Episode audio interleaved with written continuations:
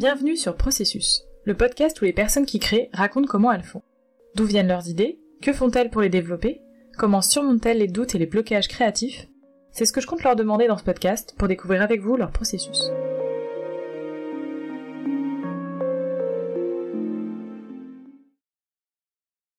Dans cet épisode, Mathilda Garrigue, entrepreneur, photographe et autrice, nous parle de son processus j'ai beaucoup d'activités différentes, mais mon activité principale, on va dire que c'est la photographie.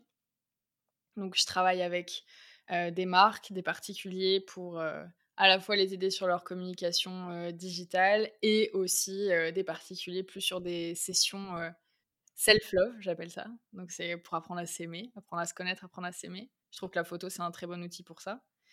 Et l'écriture aussi, c'est pour ça que j'ai mêlé ça en fait dans ma seconde activité qui est monologue journalier c'est une boîte à outils de développement personnel, d'expansion, que j'ai créée en 2020 et qui est aussi une communauté sur Instagram qui rassemble des gens qui ont envie d'apprendre à se connaître et, de s'aimer un peu plus. Alors, comment j'en suis arrivée là? Donc, mon parcours, il est hyper éclectique, il est hyper varié. moi, je suis née à Bergerac, en Dordogne donc j'ai 28 ans aujourd'hui. j'ai fait des études littéraires. Donc moi, toute ma vie, ce que je voulais faire, c'était faire des études littéraires, finir à Saint-Germain-des-Prés dans une maison d'édition à Paris et puis publier des livres. Quoi. Enfin, c'était écrire et publier des livres, c'est ça que je voulais faire. donc j'ai fait des études littéraires pour ça. J'ai fait une prépa littéraire à Paris. Et à la fin de cette prépa littéraire, j'ai choisi de faire une école de commerce parce que j'ai toujours créé et géré plein de projets différents. J'ai eu un million de blogs, euh, des projets éditoriaux plus du coup. J'ai toujours fait de la photo, euh, j'organisais des shootings, je faisais plein de trucs avec des amis et, euh, et je me suis dit tiens j'ai un peu ce feu entrepreneurial justement et l'école de commerce c'est le meilleur moyen de le développer. Donc je suis partie en école de commerce à l'EM Lyon qui avait une majeure entrepreneuriat, c'est pour ça que j'y suis allée. Et en fait, dès la première année, il y avait un projet de création d'entreprise et on était en groupe. C'est là que j'ai rencontré mon ex-associé et c'est là qu'on a décidé de monter notre première boîte, les petites françaises. Donc ça, ça s'est passé en 2018. 2018, on a monté notre première boîte. Ça a duré 4-5 ans. En parallèle de ça, comme je rencontrais plein d'entrepreneurs qui avaient besoin de photos et que moi j'ai toujours fait les photos pour mes marques et la création visuelle, direction artistique, et eh ben on a commencé à me demander à faire des photos pour, pour d'autres personnes. C'est comme ça que je me suis mise en freelance en photo. Donc j'ai commencé à travailler pour d'autres entrepreneurs et jongler entre les deux activités. Et ensuite, en 2021, il y a eu un grand changement pour ma première boîte, Les Petites Françaises. On s'est séparé avec mon associé. Donc moi, j'ai repris les rênes de la boîte. J'ai essayé de continuer la photo en parallèle et j'avais ce projet-là euh, de monologue journalier qui était dans, mon, dans ma tête, euh, dans mon cœur, euh, dans mes notes depuis un certain temps et, et que j'ai créé à ce moment-là. Donc en fait, j'étais à fond créativité en, 2021. C'était presque une réaction Enfin, c'était, impossible de faire autrement. En fait, il fallait que ça sorte de moi. Et du coup, j'ai continué comme ça pendant un an et demi. Et au bout d'un moment, c'était trop. Il fallait que j'arrête la première boîte. Donc, j'ai décidé d'arrêter la première boîte. Ça a été une, libération qui m'a permis de me reconcentrer sur la photo, monologue journalier, et qui a fait que maintenant, bah, j'ai quitté Paris, je suis à Bordeaux, et, et, je peux me, me, réinventer, on va dire, et, et, me focaliser sur ces deux activités-là que j'ai depuis longtemps, mais qui avaient besoin de mon attention, en fait. Du coup, on va parler un petit peu plus justement de, de ton processus créatif pour la photo et pour monologue journalier. Est-ce que tu vois deux façons de procéder complètement différentes ou au contraire, ça part toujours de la même manière ça part assez souvent de la même manière. Enfin, je suis assez. J'ai des process un, peu, un petit peu différents, mais je passe. Enfin, tout est une source d'inspiration pour moi. Donc, je passe beaucoup de temps sur Instagram, notamment, Pinterest. je lis beaucoup. Je regarde des séries, des films. Enfin, je, je regarde juste les nuages qui passent dans le ciel et ça peut m'inspirer. Enfin, la réalité m'inspire énormément. Et je suis énormément, de, évidemment, d'artistes, de photographes, de gens qui, écrivent, qui, font, qui entreprennent. Et donc, c'est tout ça m'inspire beaucoup. Donc généralement, et comme je suis très visuelle, généralement ce que je fais, c'est que j'utilise bah, ces réseaux sociaux-là comme Instagram et Pinterest, qui sont des réseaux sociaux sur lesquels je peux enregistrer des choses qui m'inspirent. Et je pars de là, en fait, pour me dire, ah tiens, cette lumière, elle me plaît, cette retouche, elle me plaît, cette composition photo, elle me plaît, cette idée-là, par exemple, pour monologue journalier, je trouve que c'est intéressant. Ces conseils-là sont intéressants aussi. Et en fait, je, mets tout dans des dossiers. Et puis quand j'ai besoin d'inspiration ou quand j'ai besoin de me reconnecter avec certaines idées, bah, je replonge là-dedans. Et généralement, ça, ça fait renaître beaucoup de choses tout de suite. Donc ouais, j'ai... je cultive beaucoup ça en fait. Je collectionne ça, ces petites, ces petites choses qui, me, qui me permettent de me reconnecter à ma créativité aussi. Pour le coup, la différence que je vois, c'est que pour monologue journalier, ça vient vraiment de toi, alors que pour la photo, au final, c'est, euh, tu as quand même un, brief, tu vois. Tu vas avoir une personne que tu vas photographier ou alors euh, un événement. Comment tu abordes ça, justement? Ouais, ça dépend. En fait, ça dépend des projets parce que j'ai des projets créatifs euh, personnels. Donc là, ça vient de moi, c'est moi qui. Enfin, et même, ça dépend. Parfois, il n'y a pas de brief. Parfois, c'est moi qui vais pitcher à des marques. Par exemple, il y, a un objet ou un produit ou peu importe, qui, qui m'intéresse, qui m'inspire. Et donc, je vais créer une histoire autour de ça et je vais proposer ça à la marque, parfois.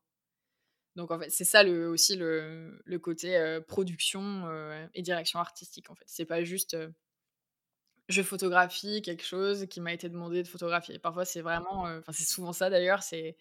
Maintenant les photographes, ils sont pas juste photographes. En tout cas, les, photographes à, mon échelle, c'est on est producteur, de shoot et on est aussi directeur ou directrice artistique.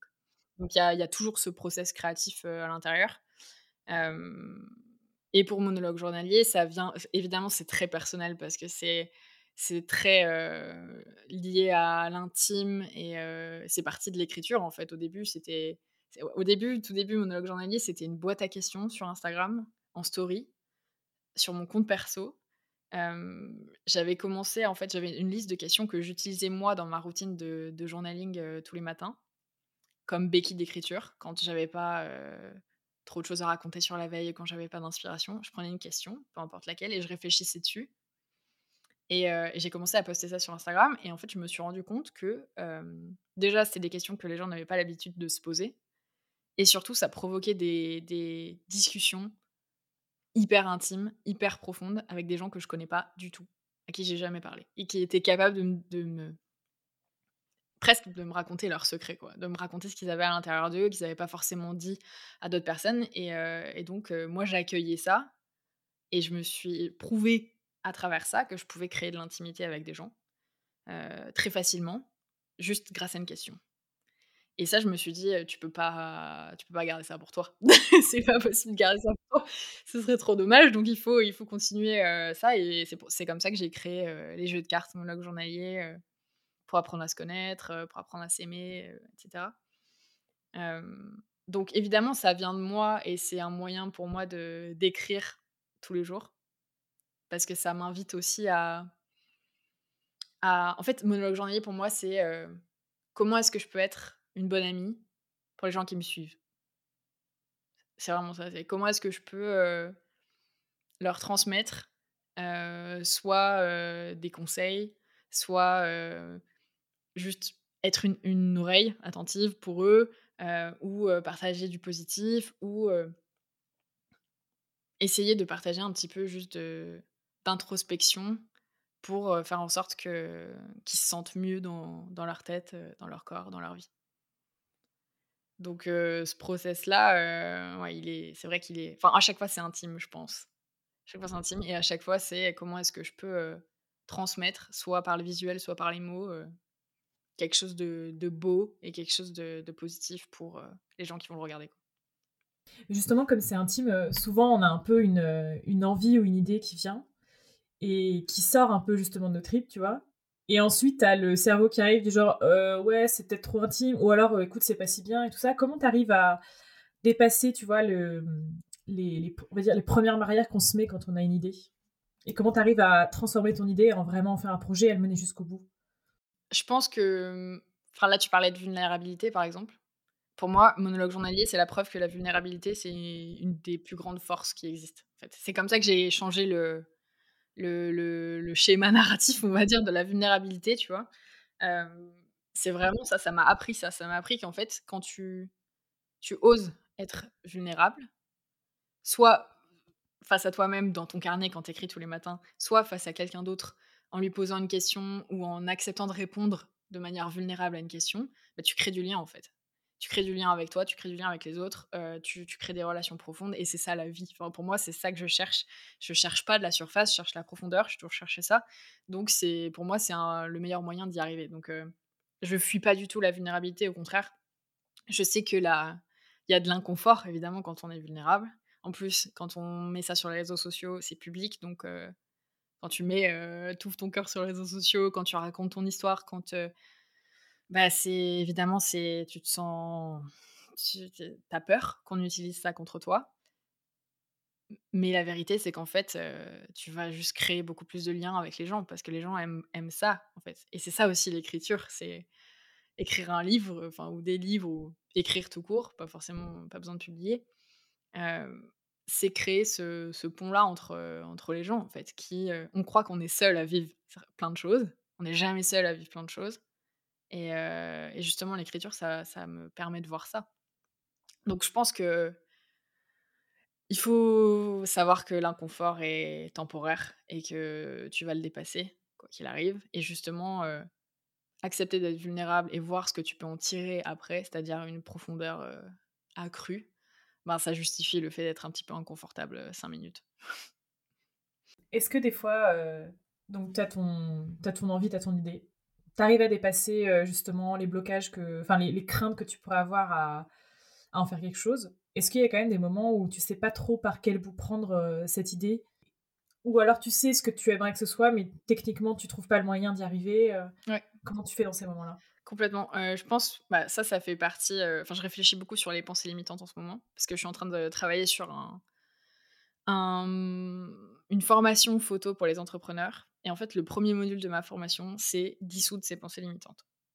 Parce qu'on a tout le temps des pensées limitantes, enfin, des pensées ou des croyances limitantes, qui peuvent être le perfectionnisme, qui peuvent être, du coup, t'as tellement peur de d'échouer, tu peux avoir peur aussi même de réussir, que du coup tu procrastines parce que voilà, tu es immobile en fait. Et donc moi, mon objectif de vie, c'est littéralement d'identifier tous ces petits blocages-là, chez moi pour commencer, chez les autres aussi parce que ça, aide, et les dépasser en fait. Les comprendre, mettre la lumière dessus, mettre de l'empathie aussi, parce qu'ils sont, ils sont toujours là, on aura toujours peur. Enfin, entreprendre, c'est avoir peur, mais faire quand même et, les dépasser. Donc pour moi, en fait, le, la chose à faire déjà, c'est ça, c'est un travail introspectif en fait. Et puis ensuite, c'est accepter que pour dépasser ça, il faut agir. La solution pour moi, elle est dans l'action, vraiment. Et, et surtout, plus tu agis, plus tu te sens fier en fait de toi, et donc plus tu recommences. Et donc là, ce que je me suis dit récemment, c'est que j'ai envie en fait de, me lever le matin et de me dire voici mes priorités, voici les projets que j'ai envie de mener à bien, euh, voici ce qui m'anime, euh, comment est-ce que je peux mettre ça dans ma journée et comment est-ce que je peux faire avancer toutes ces choses-là de 1%. Ça peut vouloir dire rédiger un post pour monologue journalier, ça peut vouloir dire faire ma landing page pour ma formation photo, ça peut vouloir dire poster quelque chose sur LinkedIn alors que je déteste aller sur LinkedIn en ce moment. voilà, c'est des trucs, c'est comment est-ce que je peux me moi-même sortir de ma zone de confort, pas juste pour, pour en sortir, pour l'étendre en fait. J'ai envie d'étendre ma zone de confort, j'ai envie, envie de, de, me challenger et j'ai envie de me dire, ok, aujourd'hui j'ai fait quelque chose qui me faisait un peu peur, je suis pas, je suis pas morte, tout va bien. j'ai, ok, j'ai été inconfortable encore une fois quelques minutes, mais ça va mieux. Et maintenant, bah, je, j'avance en fait. Tous les jours, j'avance et je show up, comme on dit. je me lève et j'écris, je lis, je fais ce que je dois faire pour faire avancer ce qui m'anime. Parce que personne ne va le faire à ma place. Et ça t'arrive des fois de, tu vois, de vraiment euh, pas trop savoir euh, par quel bout prendre le truc? Et du coup, de te dire, bah, j'avance, mais si ça se trouve, demain, en fait, je, ferai demi-tour et c'est pas grave.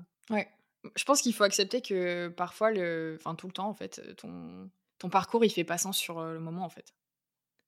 Et moi, j'apprends à l'accepter déjà parce que, bah, effectivement, mon parcours, il, peut paraître illisible pour plein de gens.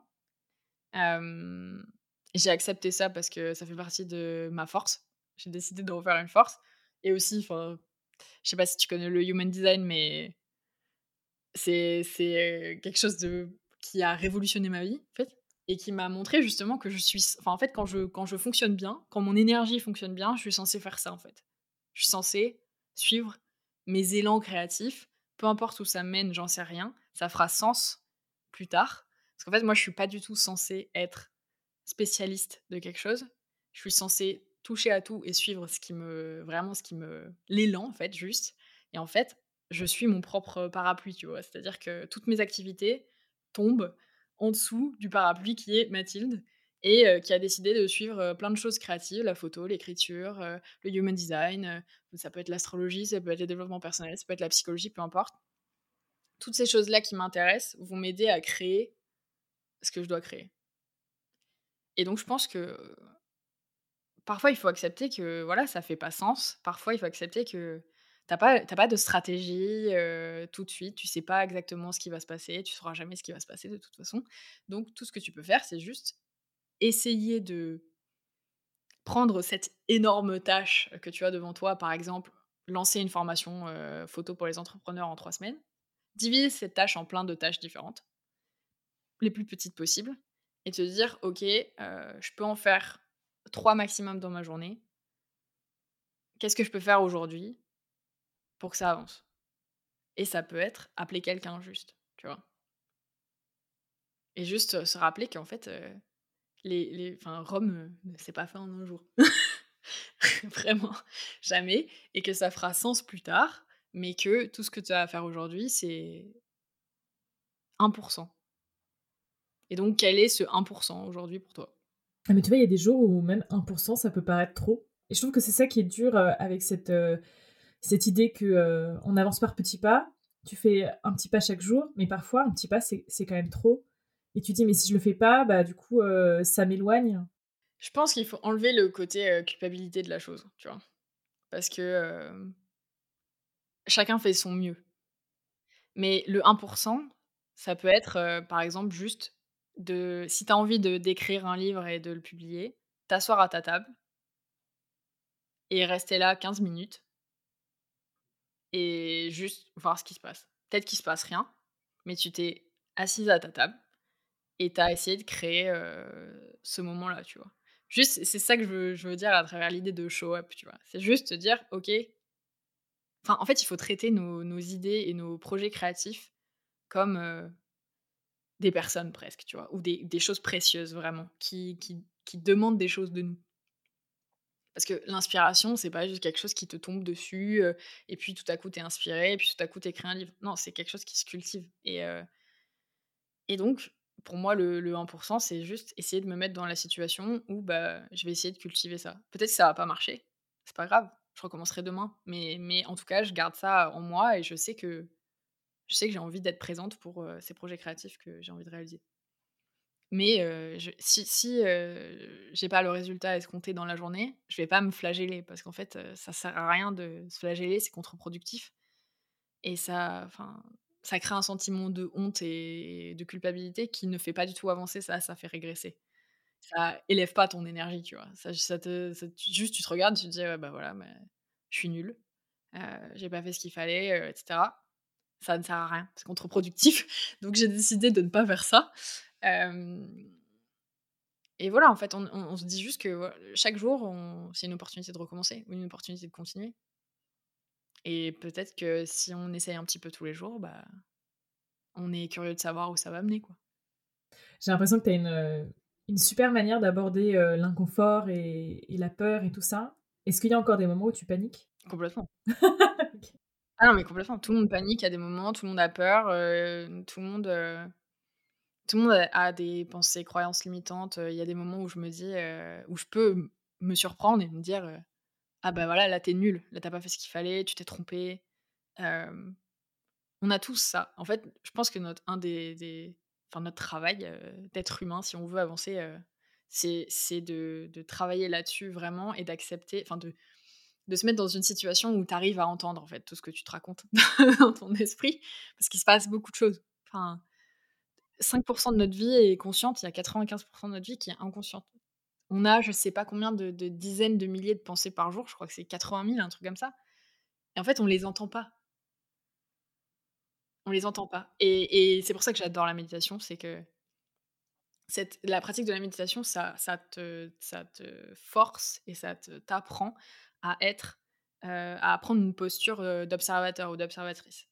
Et donc tu tu es assise là et tu commences à voir tout ce qui se passe dans ton dans ton esprit que et tu tu savais pas qu'il se passait tout ça, tu savais pas tout le dialogue ou le monologue en général, qui se passe dans ton esprit et tu te rends compte qu'en fait, tu te parles souvent très mal. Et une fois que tu t'en rends compte, bah, tu je pense que c'est ta responsabilité que de changer ça et donc heu, j'ai décidé que j'allais travailler là-dessus, en fait.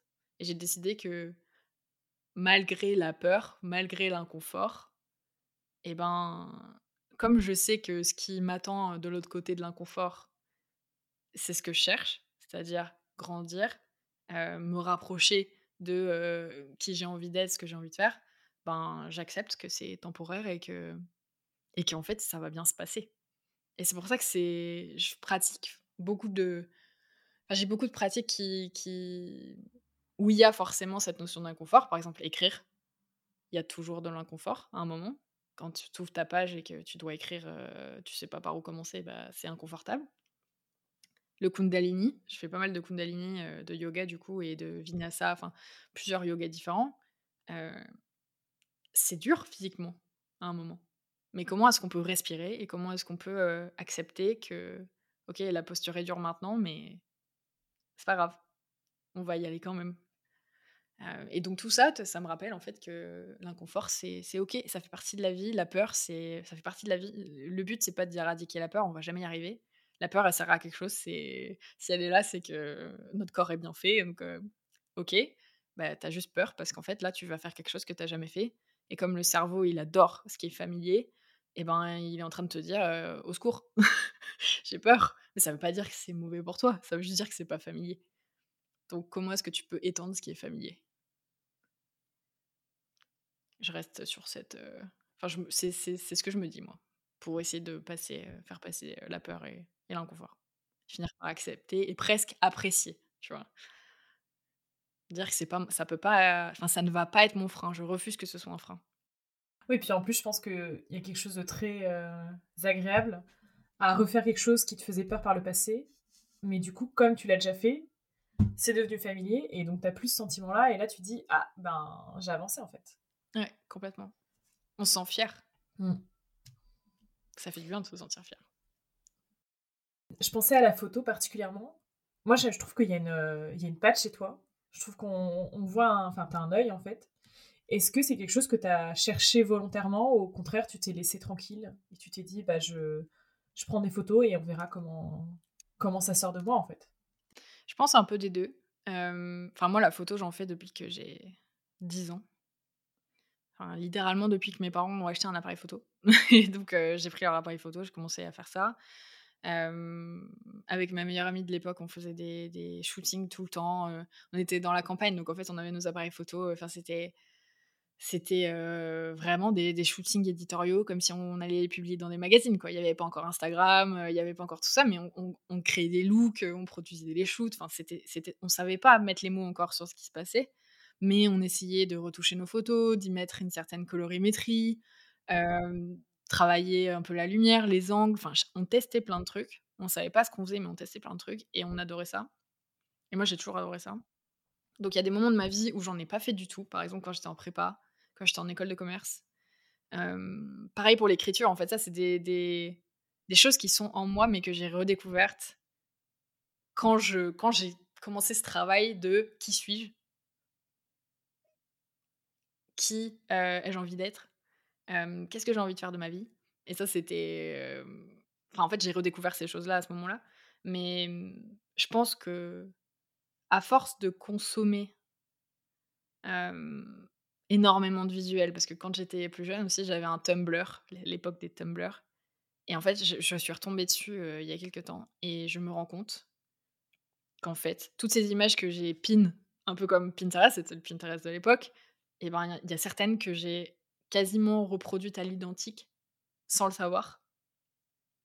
Enfin, c'est vraiment com comme quand tu tu es tu es artiste et tu lis, enfin, quand quand tu écris, tu lis, tu lis, tu lis et puis en fait, te rends compte que l'écriture des autres nourrit la tienne ou heu, tu es peintre, donc tu tu tu essayes de reproduire certaines peintures, enfin, tu fais tout ton apprentissage et après ça fait partie de toi et donc tu sans le savoir, tu tu l'exprimes d'une certaine manière. Bah, là, c'était ça aussi, tu vois? Je suis retombée là-dessus, je me suis dit: «Bah, OK, en fait, ce sens esthétique, cette colorimétrie, cette palette de couleurs, tout tout, la manière de capter la lumière, ces photos plus, lifestyle, tu vois? Pas trop posées, cette lumière naturelle, tout ça, en fait, c'était déjà là quand, j'avais, heu, 12 ans et c'est juste que maintenant je peux, je peux créer moi, quoi et en faire mon métier, donc c'est incroyable.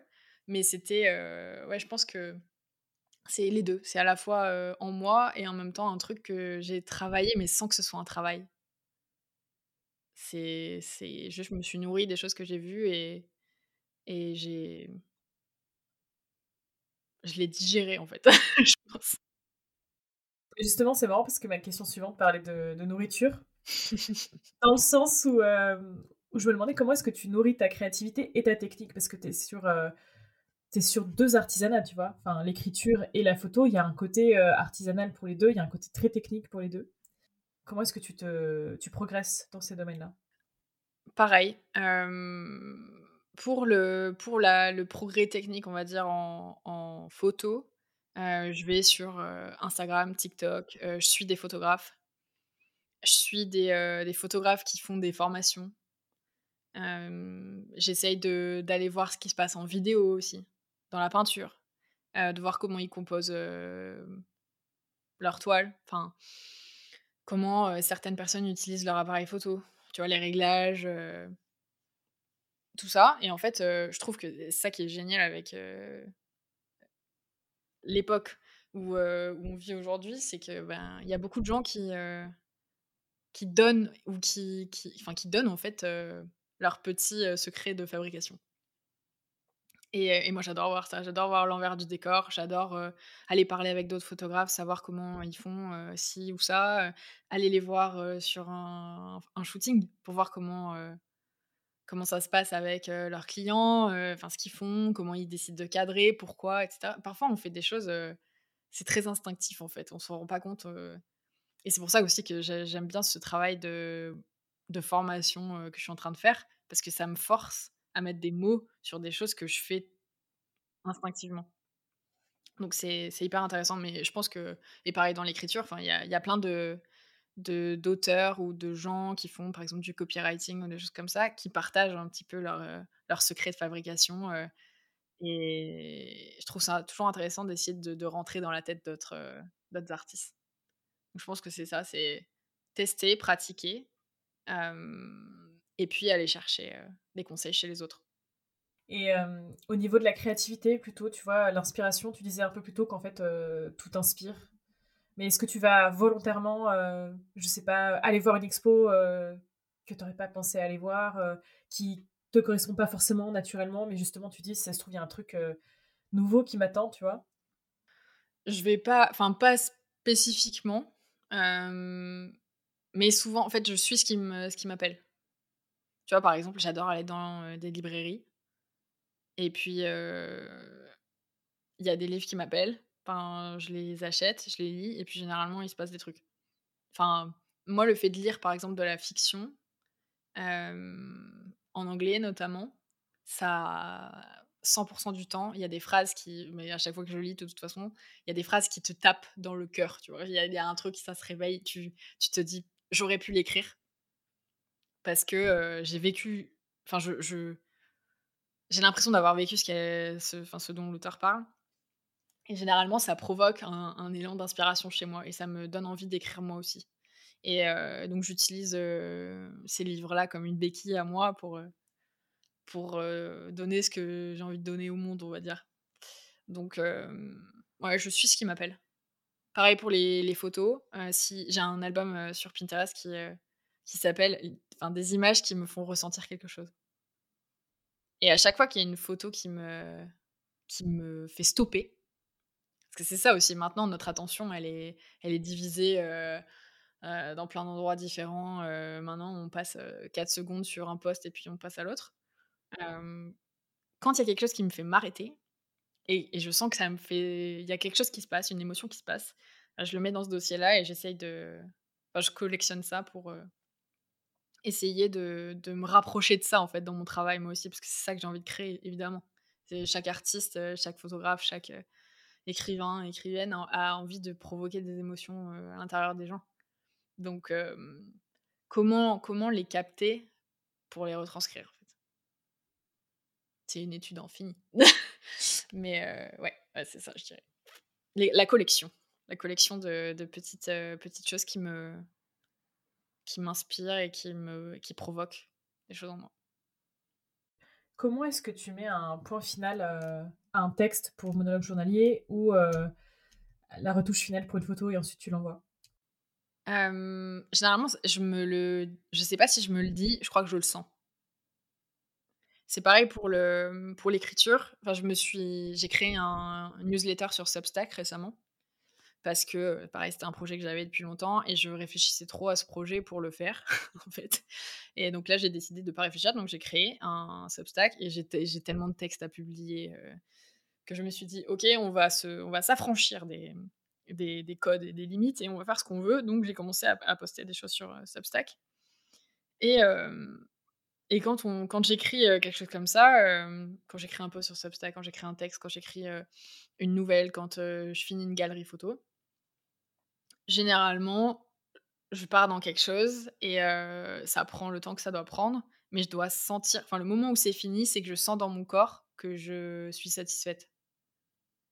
Pas que c'est parfait, parce que ce sera jamais parfait et je m'en fiche que ce soit parfait. Je veux juste me dire, ok, là, le truc est, cohérent. J'ai dit ce que j'avais envie de dire. Le mouvement me plaît, les couleurs me plaisent, ça me plaît. Ça correspond à ce que je veux en fait. Donc c'est bon, ok. Maintenant, on passe à la publication où on envoie en fait. On arrête de. Moi, j'aime pas rester 50 ans sur le même truc parce que je trouve que ça empêche justement de ça empêche le, fin du, la fin du processus qui est de d'envoyer ce que tu as fait au monde en fait parce que c'est de toute manière c'est pas toi qui va décider de comment ce sera pris mais par contre si tu l'envoies pas au monde bah, personne ne le saura donc ça sert à rien en fait presque tu vois c'est c'est tu gardes ça pour toi égoïstement parce que t'as peur ou voilà mais t'as pas laissé à ton idée euh, la possibilité d'éclore. Donc, je me, j'essaie de pas être trop perfectionniste. Et donc, quand je le sens, euh, j'y vais, je réfléchis pas, et puis voilà, j'envoie. Et parfois, même pour des photos, c'est pour ça que je garde les, fichiers sources des photos, c'est que j'adore réouvrir ces fichiers trois ans plus tard et me dire, ok, ben là, je vais essayer de la retoucher différemment. Et c'est trop bien parce que j'adore faire plein de retouches différentes. Et c'est comme ça aussi que tu trouves ton style de toute manière euh, euh, photographique et, ta colorimétrie qui, a, qui change toujours. Enfin, c'est, chez les artistes, ça change. Heureusement d'ailleurs, sinon on s'ennuierait. Et donc c'est un, moyen pour moi de jouer aussi, de, d'expérimenter, de créer d'autres trucs. Euh, et de me dire, ah tiens, ça, ça me plaît plus, ça correspond plus à ce que j'aime à ce moment-là de ma vie. Et justement, comment tu gères le regard des autres sur ce que tu crées? Est-ce que tu demandes de l'aide pendant que tu crées? Et comment ça se passe une fois, tu vois, que tu as envoyé tes photos, sorti tes textes? C'est assez solitaire quand même le, process de, de, photographe ou de d'autrice. donc je demande pas d'aide. Je demande pas d'aide parce que, bah déjà pour la photo, bah, généralement quand on m'appelle, c'est pour mon œil et pour mon style. Donc je sais que les, mes clients savent plus ou moins à quoi s'attendre, c'est ce qu'ils cherchent en fait, donc ils me font confiance. Donc s'ils me font confiance, il faut que je me fasse confiance moi. Si je me fais pas confiance, la magie n'opère pas. il, faut, il faut me laisser, enfin je, me laisse expérimenter ça. Et, Ouais, non, je demande pas je demande pas tellement d'aide, j'essaie de me faire confiance et j'essaie de de de sentir, en fait. Et comment tu, gères, heu, du coup, les retours sur ce que tu as tu vois, une newsletter que tu as envoyée, heu? Ouais et ça, c'est, mmh, je pense que c'est plus compliqué, enfin, c'est surtout, comme c'est très intime l'écriture je pense que c'est plus difficile pour l'écriture, parce que forcément tout le monde, enfin les gens autour de toi ont quand tu écris quelque chose, que ce soit de la fiction, pas de la fiction, peu importe, y a les gens autour de toi, qui tes amis, ta famille et cetera, ils cherchent des choses dedans et ils voient parfois des choses dedans qui ne sont pas là. Et ils peuvent potentiellement le prendre mal. Par parce qu'il y a un personnage, heu, peut-être, heu, qui a certains traits de telle ou telle personne, heu et du coup, qui, ils ont peut-être mal pris le fait que enfin, ils ont l'impression de se reconnaître dedans et ils ils prennent mal le fait qu'il soit, hem, dépeint de telle manière, enfin.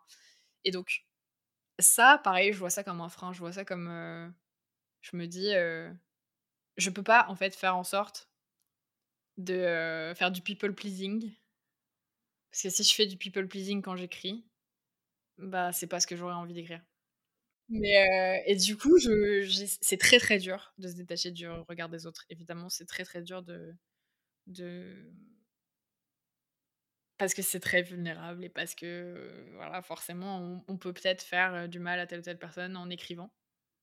Mais pour moi, c'est ça doit pas être ce qui compte. Parce que si on écrit pour d'autres personnes, si on écrit pour plaire, heu, si on écrit pour pas blesser, hem, on rate peut-être ce qu'on a envie de dire. Et on édulcore, en fait et quand tu édulcores, forcément, bah, la personne qui va lire, elle va elle va pas se reconnaître que au point où il faudrait qu'elle se reconnaisse, en fait.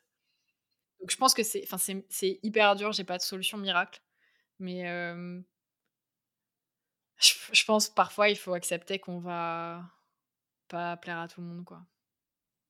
Et c'est OK. Mais est-ce que tu as des retours qui t'aident à avancer? Qui t'aident à progresser?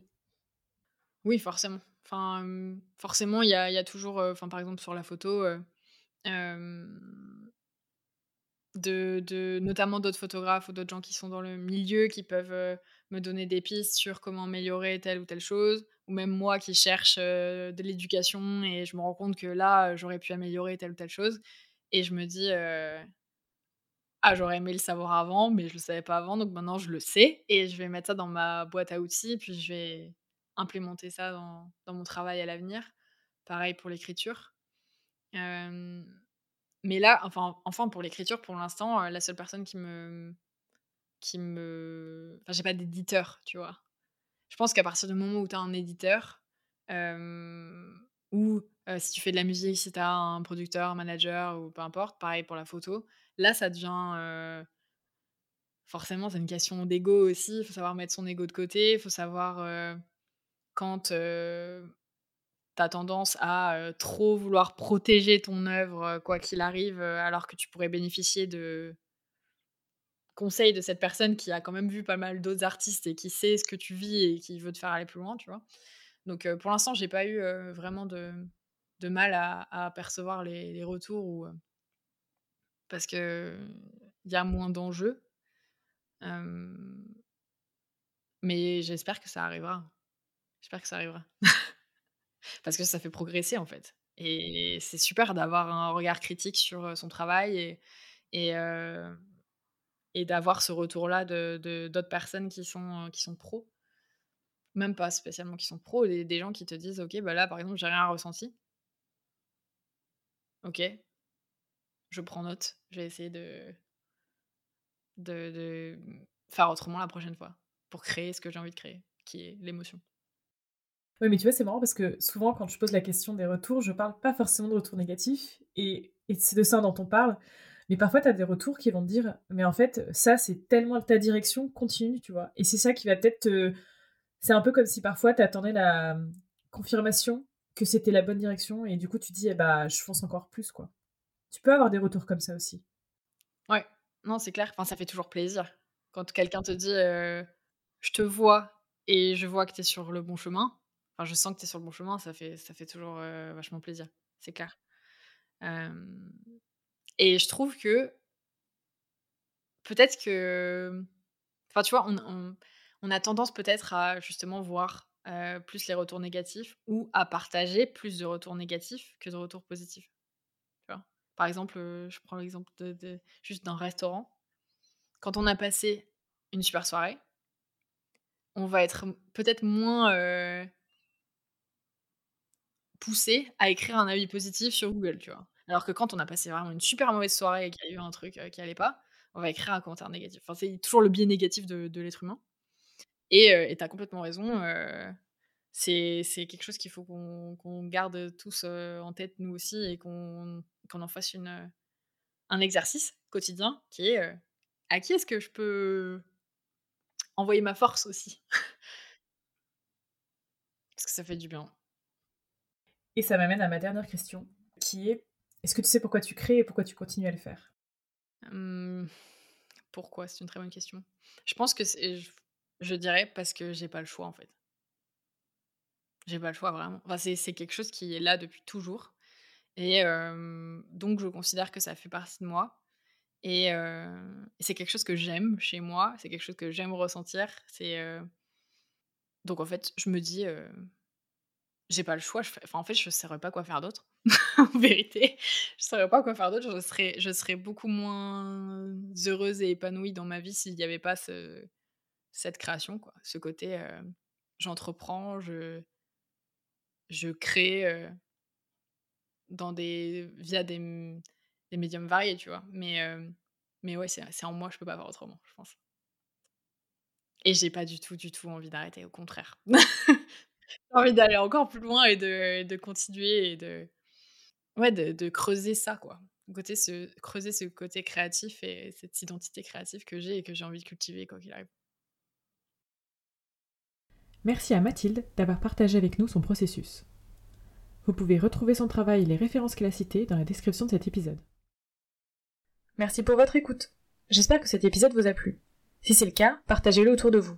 On se retrouve au prochain épisode pour découvrir un nouveau processus.